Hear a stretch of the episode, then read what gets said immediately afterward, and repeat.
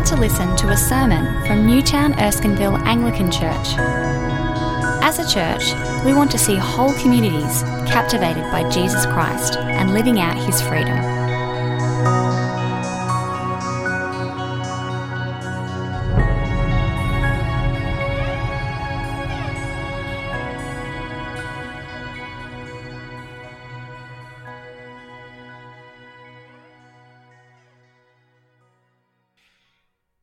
So much discussion in uh, social media and public spaces about ethics, I find kind of this at play a few times. It might be expressed in the form of a meme where it says, kind of like, if you eat shrimp, uh, and you know that in Leviticus 11 it says you should not eat shrimp, then you should not kind of claim any Bible verse for any ethic over my life, because you're a hypocrite. So I'm just going to choose other parts that I'm not going to read as well.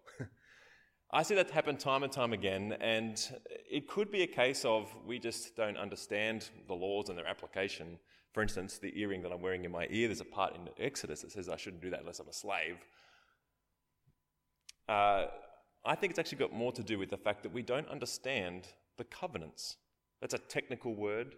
Uh, it means the way that we relate to God or the way that He relates to us kind of like a marriage. We read in, um, in the first passage about how God has been a husband to Israel.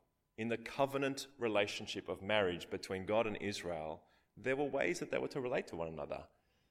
And I think when it comes time for people looking at Scripture, they'll rip pieces out, and maybe even as Christians we do that at times. We might not be understanding the way that God has set up his relationship with us, particularly in the new covenant, which is stressed so much in this passage. And so it's my privilege today to, to work through Hebrews 8 that we might understand the beauty of this new covenant, this new way of God relating to us, of dealing with the problems of the old and particularly the problems of our heart, and that we might enjoy Him as our God and us being His people. Last week I um, preached on uh, chapter 7 and I said that we need a priest. Uh, and as funny as that sounded, I showed how Jesus speaks. Um, I didn't speak at this congregation, that's why I'm giving the summary. Um, it, how Jesus um, addresses our greatest need, that of sinfulness, and, and how he now sits at the right hand of the Father, which is how this passage starts. Not, not vegging after kind of the work's been done and he's kind of just hoping that the Christians pull up their socks and, you know, sort themselves out and meet him at the end. No, no, no. But he is living always, from chapter 7, to intercede for us. There he is at the right hand of Father, living to intercede for us. He prays for you, he delights in you. He is at work in you by his Spirit. That is incredible, is it not? And now we look into this, this passage to reflect on how his priesthood actually flows out into the covenant, that way that we relate to God. And so keep your Bibles open, chapter 8. And as we have started in that verse 1, that kind of cosmic perspective of there is Jesus sitting at the right hand of God, we are taken into the very throne room of God, as it were, the sanctuary, the true tabernacle. That is the very presence of God.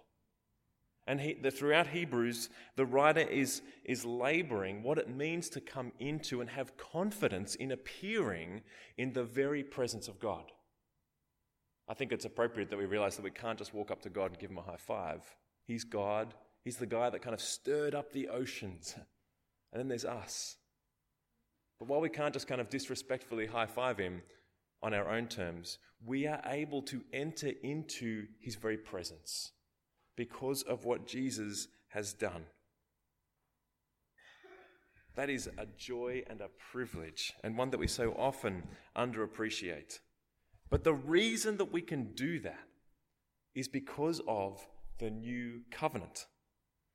And before we get into particularly the promises of the new covenant, as, uh, as he picks up, the author picks up on the promises from the Old Testament, looking into what we have now, uh, we have also laid out for us the problem under the Old Covenant.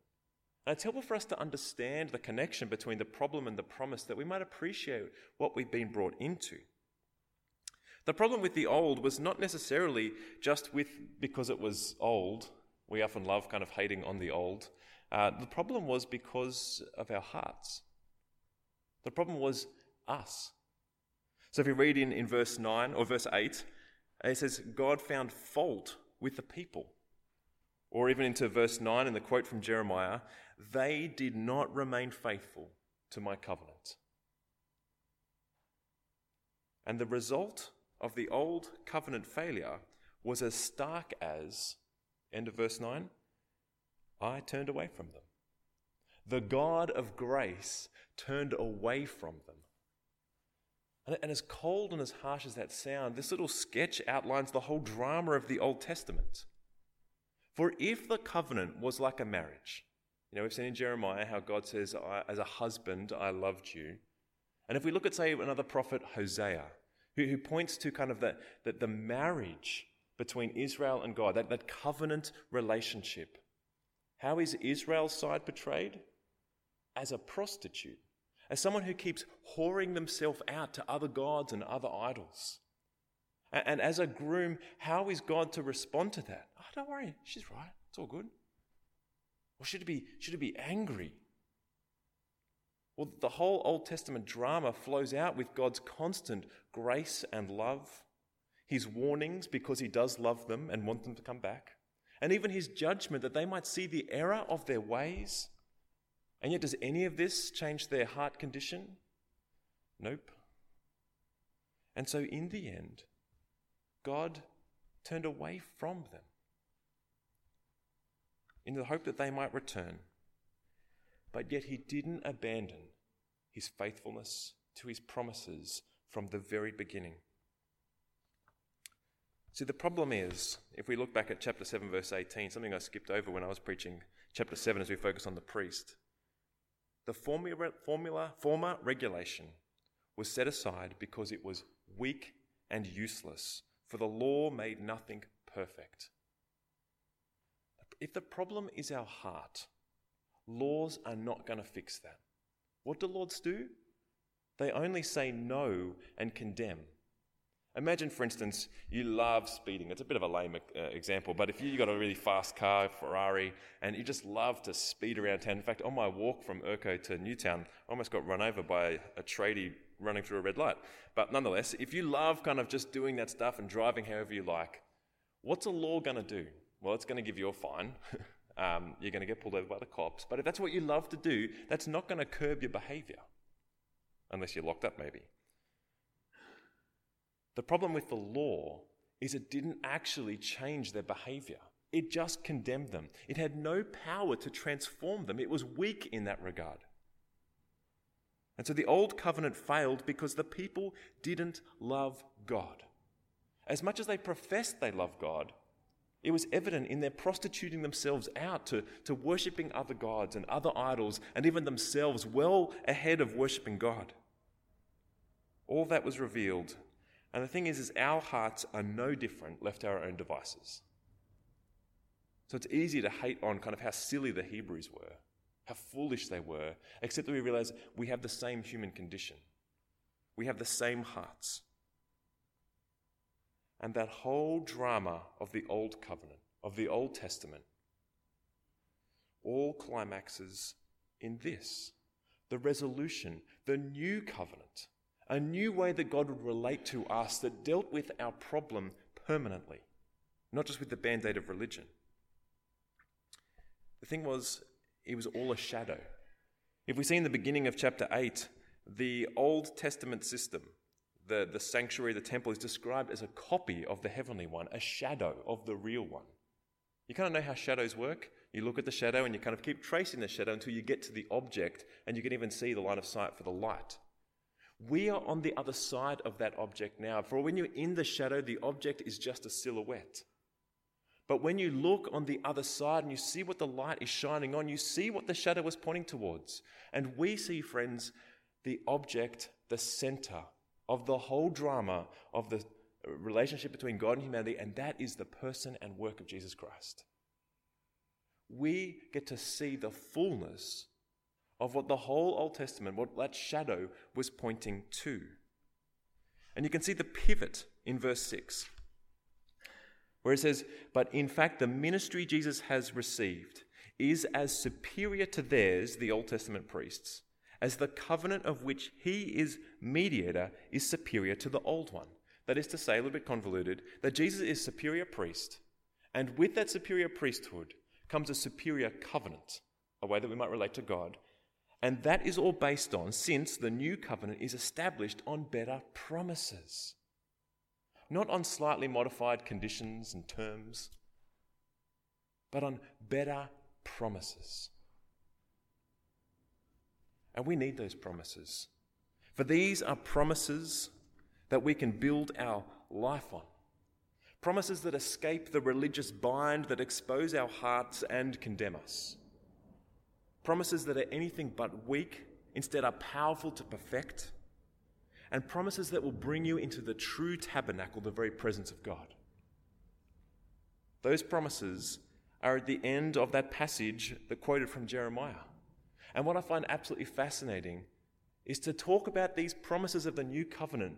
He doesn't just go straight to Jesus. He actually says, for all time, we've been heading towards this. I'm going to quote something from the Old Testament that was pointing towards what you now have.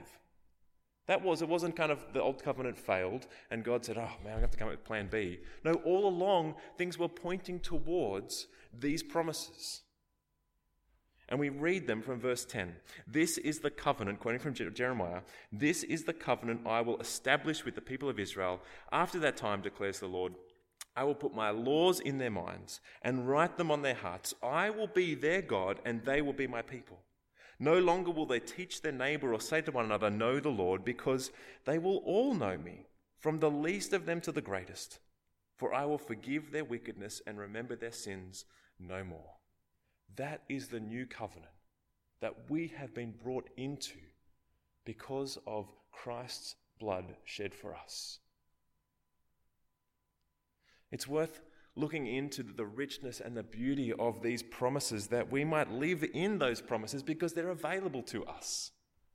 I'm going to do them in reverse order forgiveness, intimacy with God, and hearts for God, just because I think there's some stuff in hearts for God that I want to drill into a little bit more. But when you start with kind of forgiveness, you're kind of like, oh, it's so cliched. I mean, I hear I'm at church again, they're banging on about forgiveness of sins.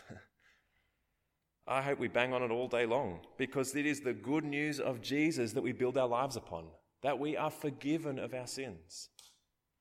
You know, when you kind of bump into someone in the, in the bus and you kind of say, oh, sorry, and they say, don't worry about it.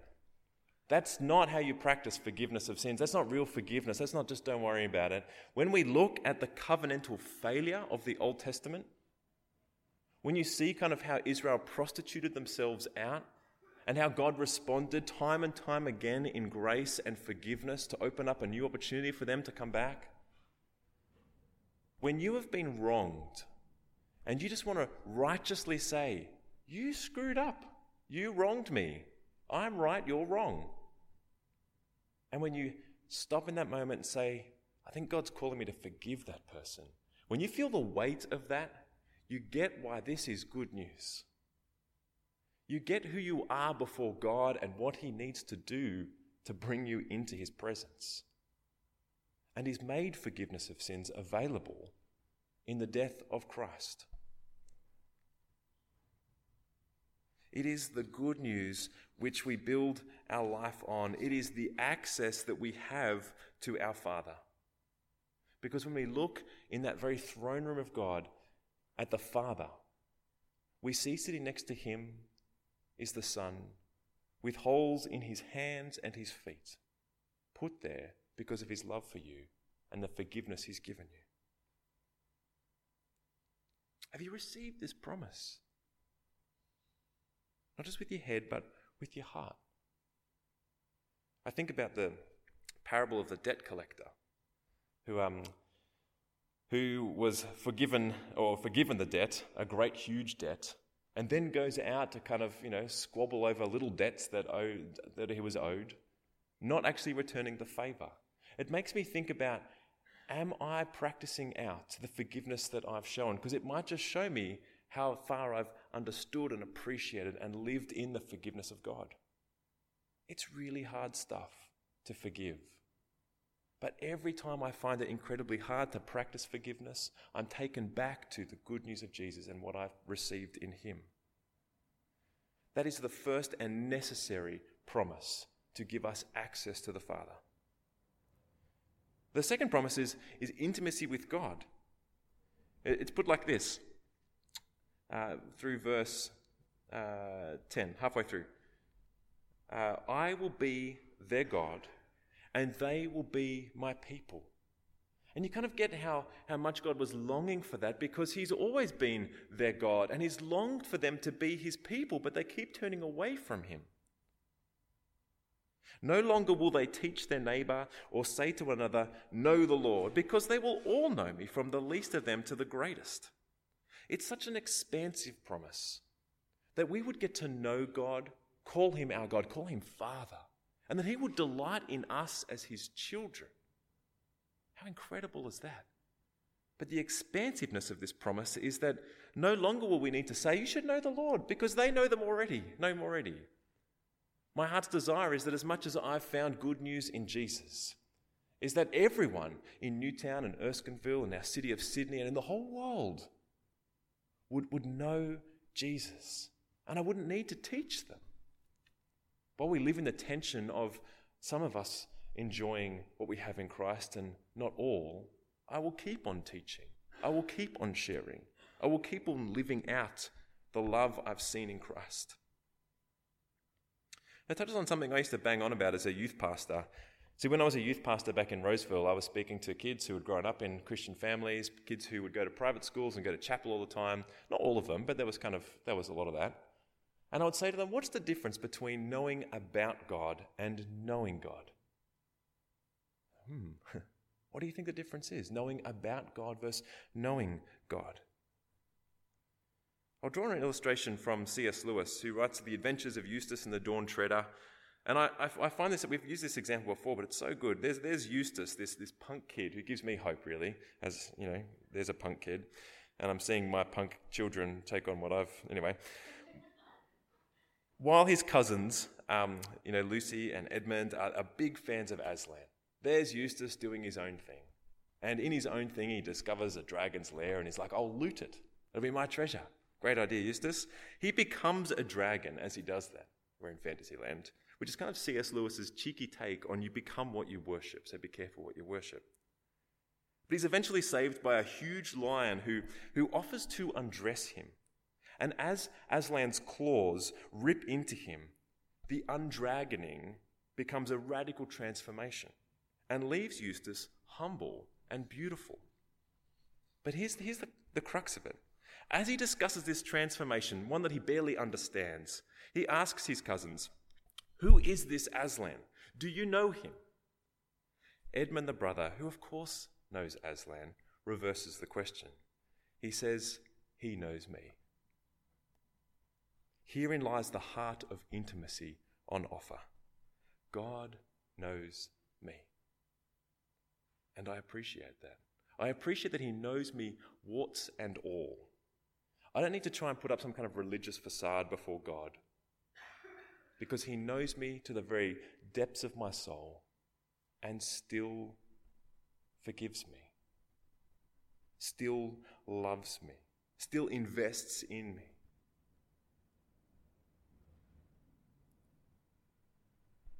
We live in the tension of this promise. We live in the joy of being known by God and basking in His glory in His love, in His grace, in His transformation. And we long for the day when we don't need to say to one another, Know the Lord, because they'll all know Him. I was just really touched by hearing how a number of people went to spend time with Naomi last week after church because she couldn't be here. Uh, they took church to her that she might have a tangible expression of God knowing her, of loving her. We often fail in all kinds of ways to truly live this out.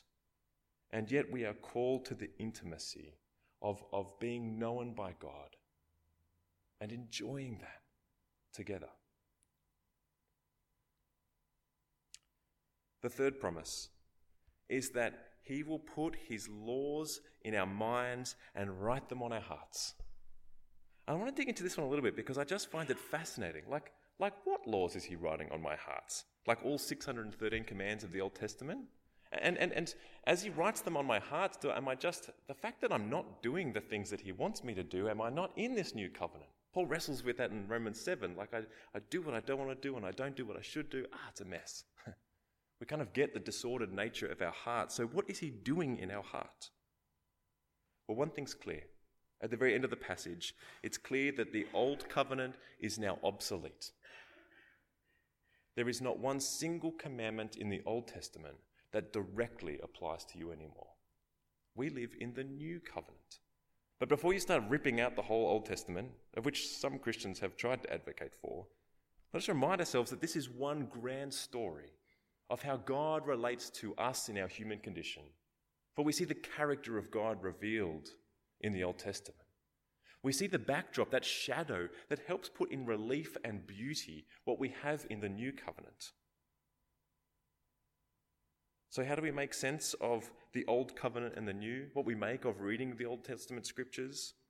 Well, what stands between the old and the new is, of course, Jesus. And someone explained to me a while ago with, with this helpful picture. I love physics. Anyone else love physics? No, don't worry about that. Um, here is a prism that refracts light into all its beautiful colors. And if the Old Testament's kind of that black and white version, very clear, very religious, what we have in Jesus is one who shows us the beauty and the richness of what God wants for us in our life. If you want to understand what the Old Testament is saying, then look to Jesus as he interprets it, as he shows us how to live. We see this kind of play out in maybe the Sermon on the Mount, where Jesus is something like, You've heard it said, do not murder. And you're kind of like, Oh, yeah, that's one of the 613 commands of the Old Testament. But he says to you, He says, But you should know that I call you not to be angry, not to call a brother foolish. Oh, he's taken it right to the heart. He's radicalizing it. You want to know what it means to practice that Old Testament law? Well, look to Jesus and look at how he interprets it. Do not commit adultery. Yes, we know that one from the Old Testament too.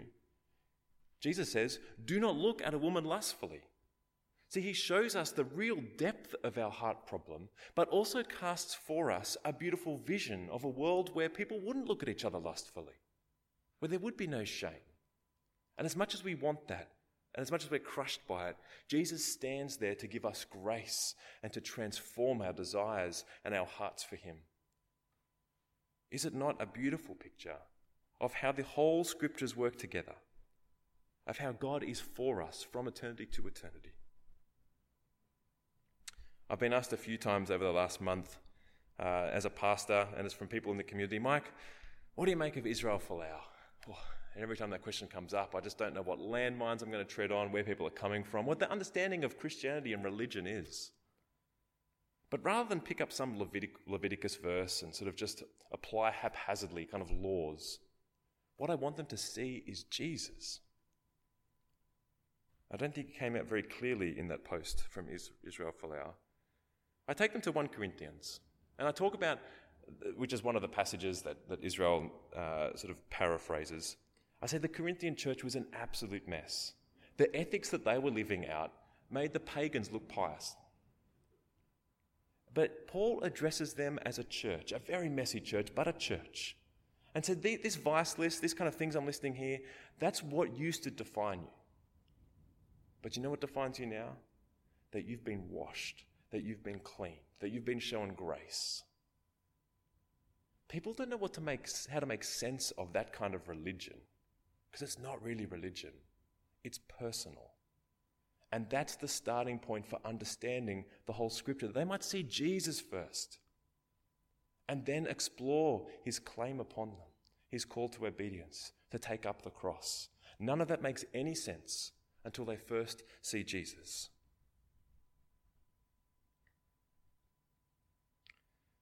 But what does it mean that he writes all this on our hearts? My heart's still wayward.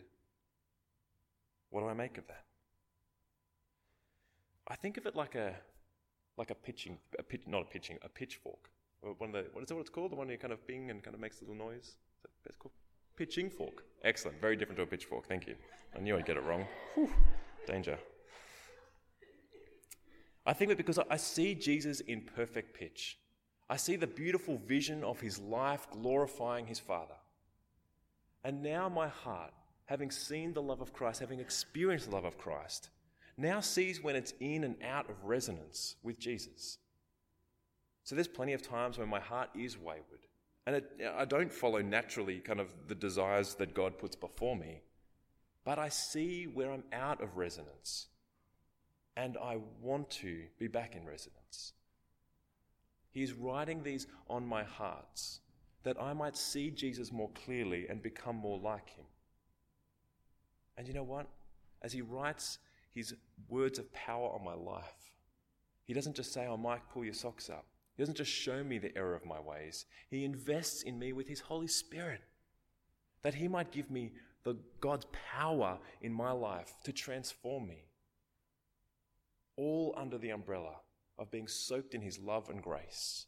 So that when I do fail, I need not be ashamed.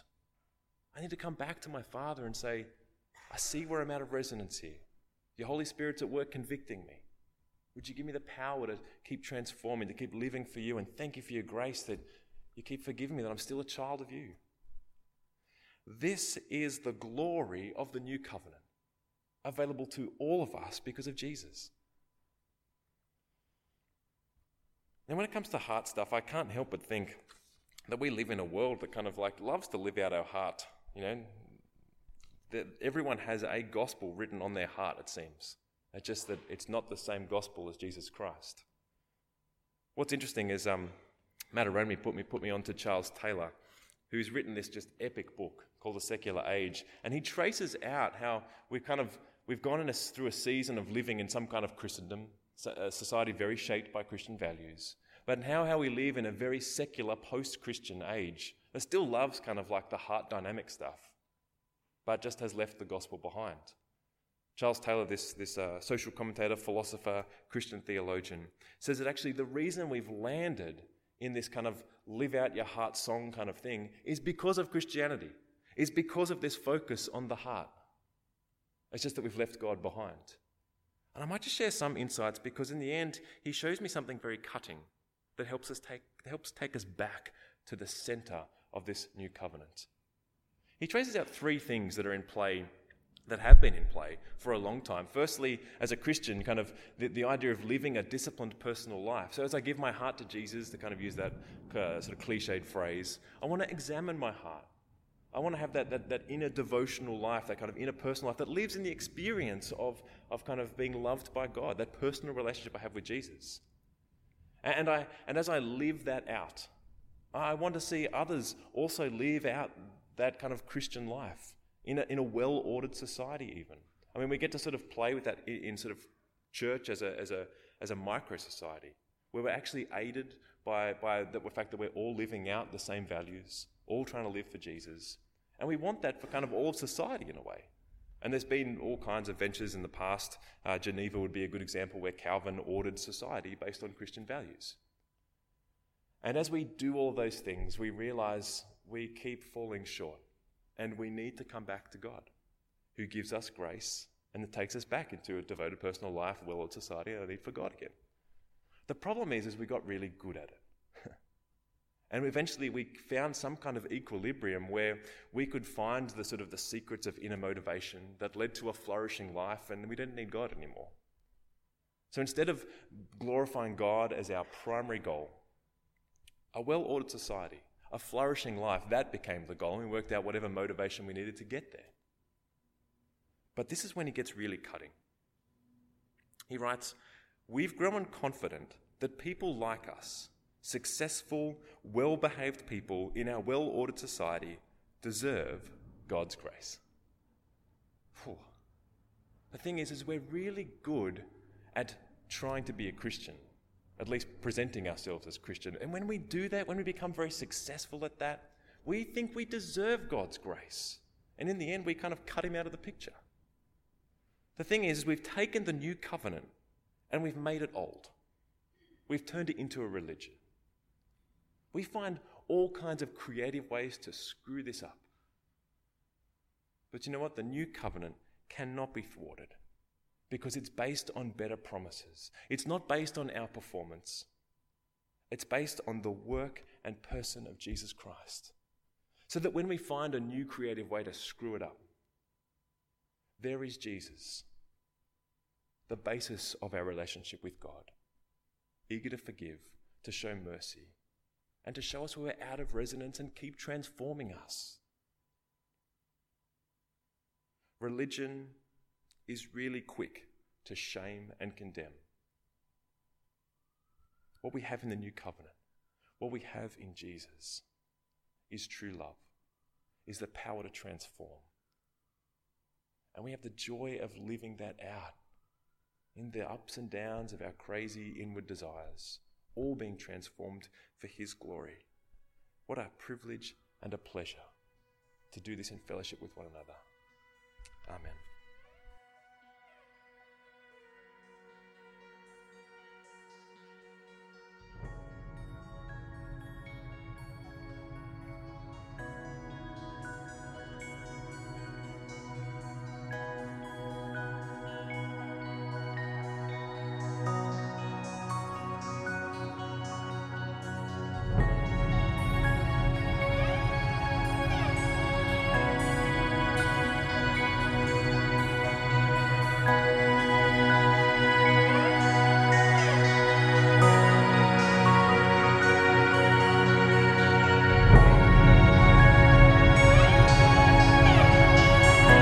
For listening to the Newtown Erskineville Anglican Church podcast. For more audio content and information about our church, please visit neac.com.au.